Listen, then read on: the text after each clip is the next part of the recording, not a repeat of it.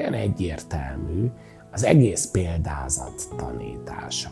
Nyilván lehetne hosszan lírázni a bárkáról, a csónakról, a vizen hánykolódó hajóról, ami nyilván az egyház hajója, az egyház előképe.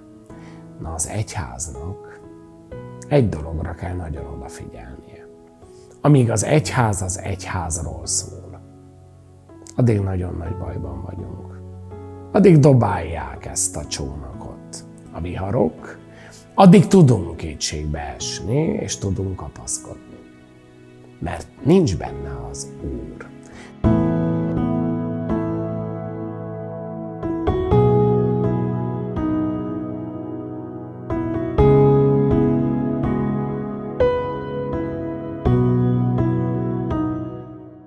Evangélium Szent Máté könyvéből.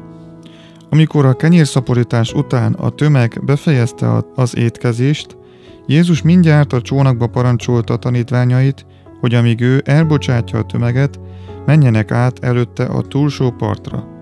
Amint elbocsátotta az embereket, fölment a hegyre, hogy egyedül imádkozzék. Közben beesteredett, és ő ott volt egymagában, a csónak pedig már jó pár stádiumnyira eltávolodott a parttól. Hányták vetették a hullámok, mert ellenszél fújt. Éjszaka a negyedik őrváltás idején Jézus elindult feléjük a víz színén járva. Amikor észrevették, azt hitték, hogy kísértet és rémültükben felkiáltottak. De Jézus azonnal megszólította őket. Bátorság, én vagyok, ne féljetek. Erre Péter odaszólt neki. Uram, ha te vagy az, parancsolt meg, hogy hozzád menjek a vizen. Ő azt mondta, jöjj! Péter ki is szállt a csónakból, elindult a vizen, és ment Jézus felé. De az erős szél láttán megijedt, és merülni kezdett. Felkiáltott, ments meg, uram! Jézus nyomban kinyújtotta kezét, megfogta őt, és így szólt hozzá. Te kicsinyhitű, miért kételkedtél? Mikor beszálltak a bárkába, a szél elállt. A csónakban levők pedig leborultak előtte, és így szóltak. Te valóban az Isten fia vagy. Ezek az evangélium igéi. A mai vasárnap evangéliuma tulajdonképpen ott veszi fel a történet szálát, ahol a múlt heti letette.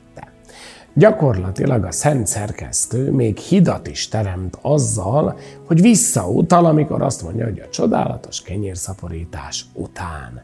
Jézus elküldi a tanítványait. Gyakorlatilag kimenekíti őket, hiszen a tömeg egyfajta euforikus hangulatba kerül. No nem csak az igék nagyszerűségétől, hanem a gondoskodás csodájának a, a megtapasztalásától is.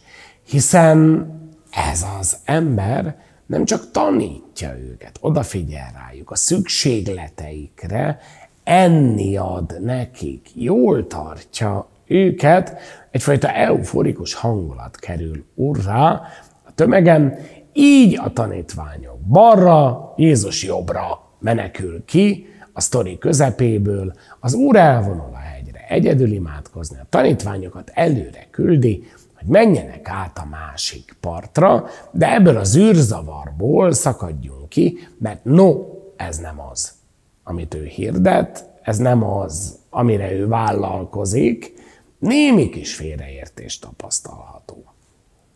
És ahogy a csónak eltávolodik a parttól, hamarosan vihar tör ki. És a tanítványok bajban érzik magukat.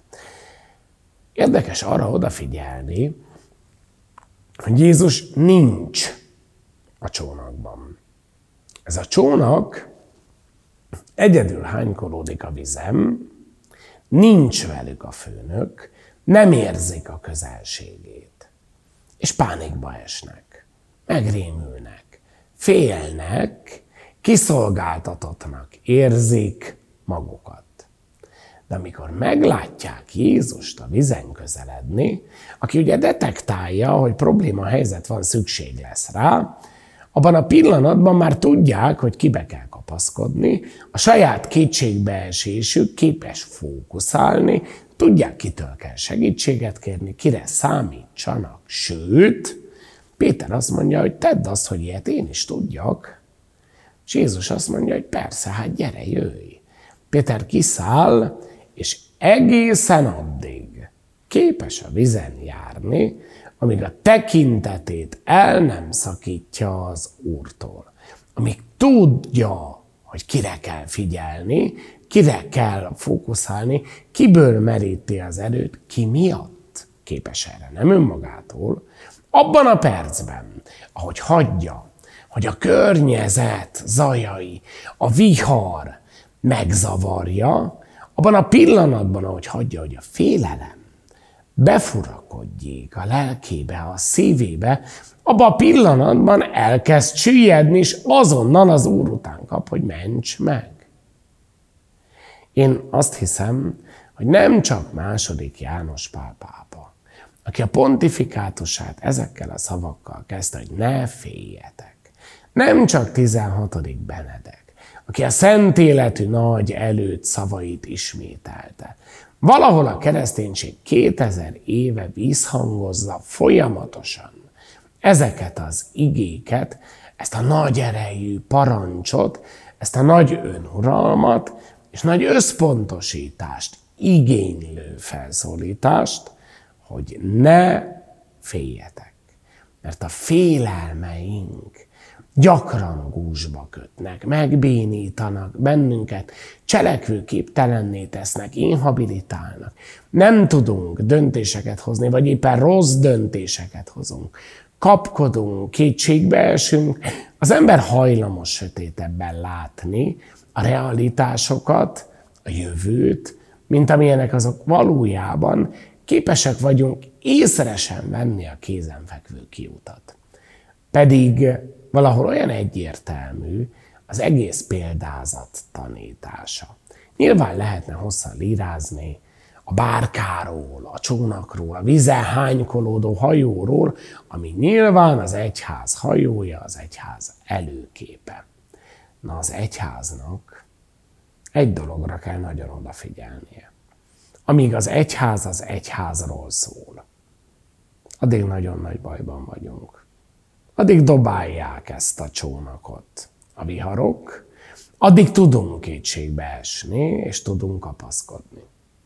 Mert nincs benne az Úr. És nyilván távol álljon tőle minden politika vagy egyházpolitika.